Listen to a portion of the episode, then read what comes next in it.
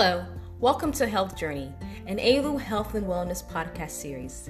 Thank you so much for joining today as we discuss and discover more ways to help empower you for lifestyle change. My name is Suela. I'm a health coach. Let's get started.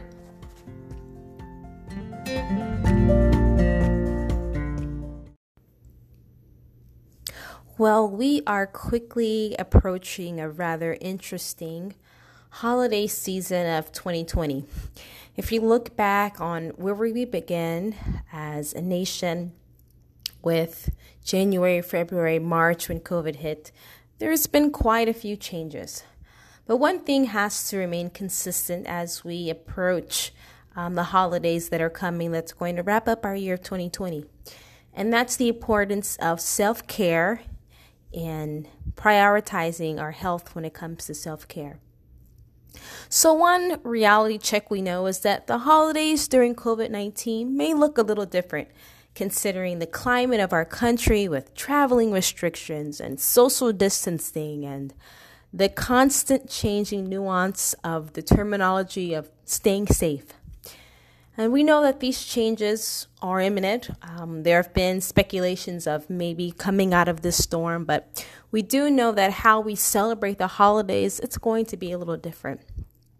So I just want to talk about the importance of us prioritizing our health and in the sense of really practicing self care over the holidays.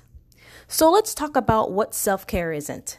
Self care isn't blowing off plans for the third time, binge watching Netflix, or shopping online as a distraction on Instagram, or promising yourself you'll work out every day this month and then feeling like a failure because you're reaching unrealistic goals.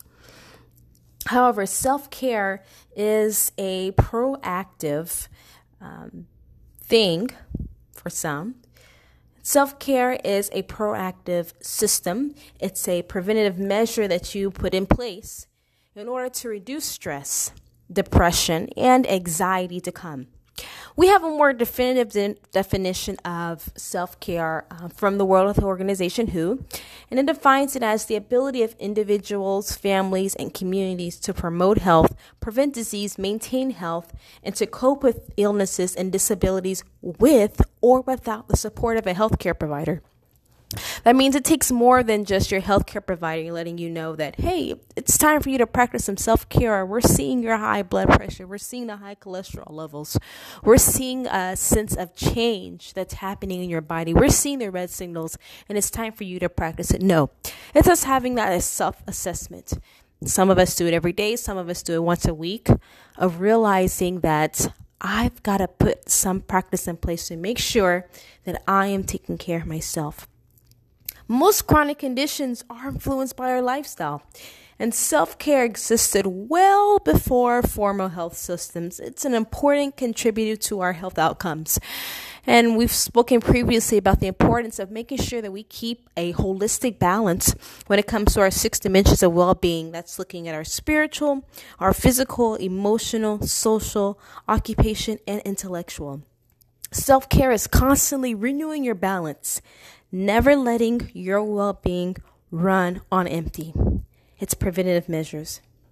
Now, in order to be effective in your stress management, in your self care over this holiday season, in sustaining your balance, you must schedule well time. You must schedule self care into your activities. Well, some of you may say, what activities? You know, there's traveling restrictions. The family gatherings are going to be cut slim. We're wearing face masks and shields. What type of things, what type of activities do I need self care for? Well, pretty much everything that's happening. Just thinking about how much change that's transpired from now, thinking back how it used to be over the holidays last year, and that can be a little depressing knowing that you won't be able to celebrate like you can or like you should or like you would want to. But that's where your self care comes in. It comes in scheduling activities. It could be meditation or hobbies that you enjoy at the same time each day so it becomes a routine. Set a timer or alarm to remind yourself of the importance of that. And above all, it means prioritizing your health. What are a couple of ways you can prioritize your health as you enter this holiday season? Well, one thing we know, research lets us know that during this holiday season, there is a, such a disorder, a seasonal affective disorder, that comes with the changing of the seasons. Um, for many who live in northern climates or in other parts of our world, we know that there's not much sunlight that's happening. That decreases your serotonin and it can make you feel a little bit more depressed. For some, their family members not, may not be around. Many have experienced death throughout this time. So important to engage in activities that's going to keep you grounded and bring your self awareness as well as your self care back into a more holistic sense.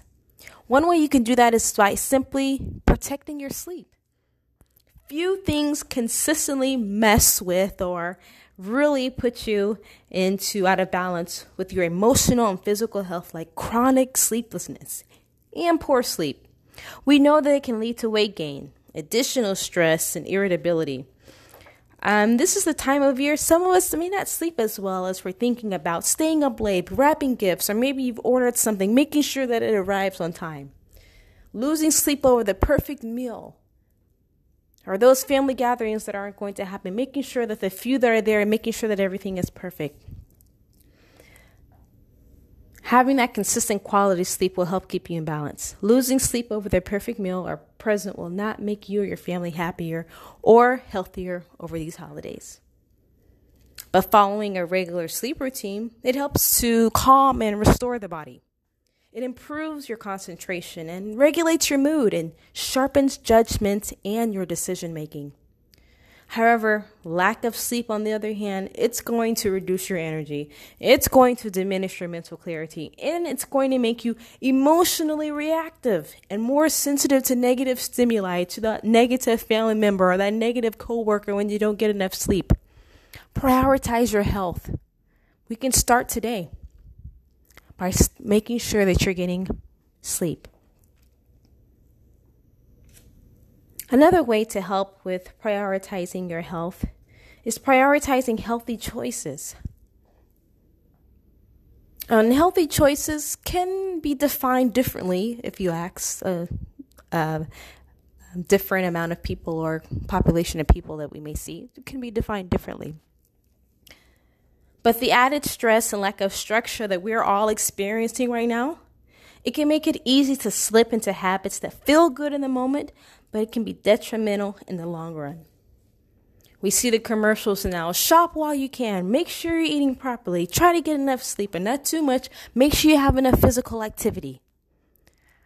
There's so much priority on do and run and must and go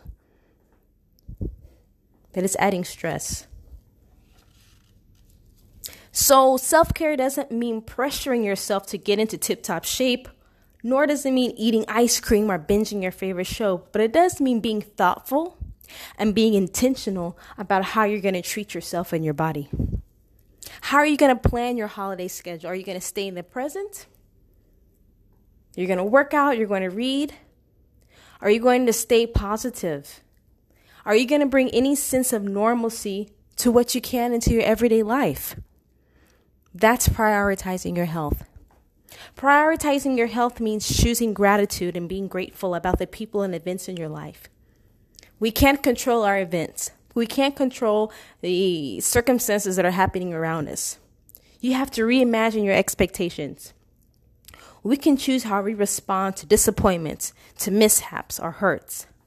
This can be opportunities to marinate in self pity or self hatred and discontentment and bitterness, or it can be opportunities to receive forgiveness, comfort, and love.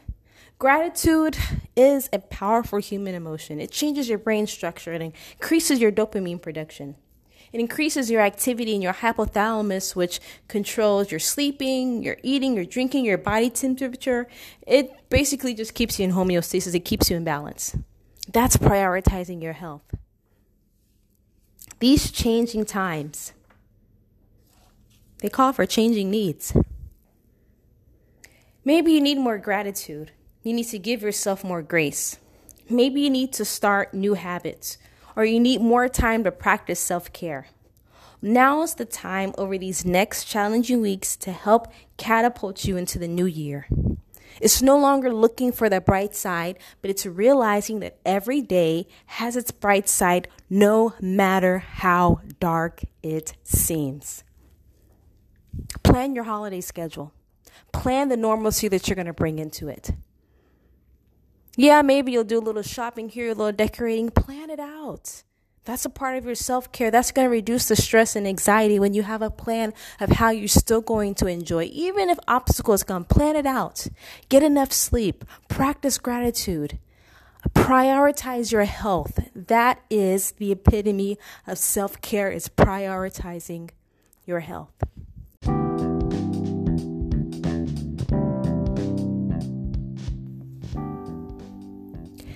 And above all, and most importantly, if you feel like you're struggling to stay positive, I encourage you to reach out for help to that family member or to that neighbor or that friend that you feel like you would like to share some ways on how you can be more positive, how you can prioritize your health to reach that journey of higher health, to reach your A wellness. If the information you've heard today resonates with you and you would like to find out more, about how you can prioritize your health or what steps to begin with practicing self care. I encourage you to reach out to one of our wellness consultants and go to a discovery session. Someone will be there, a team member will be there to help guide you as you continue on this wellness journey 2020. Until next time, remain well.